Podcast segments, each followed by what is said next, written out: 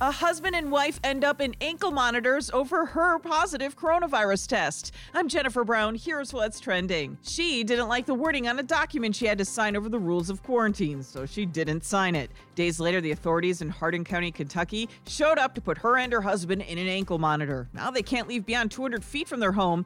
The wife says they're not criminals and they plan on hiring an attorney. At Disney World, they are tweaking the rules a bit.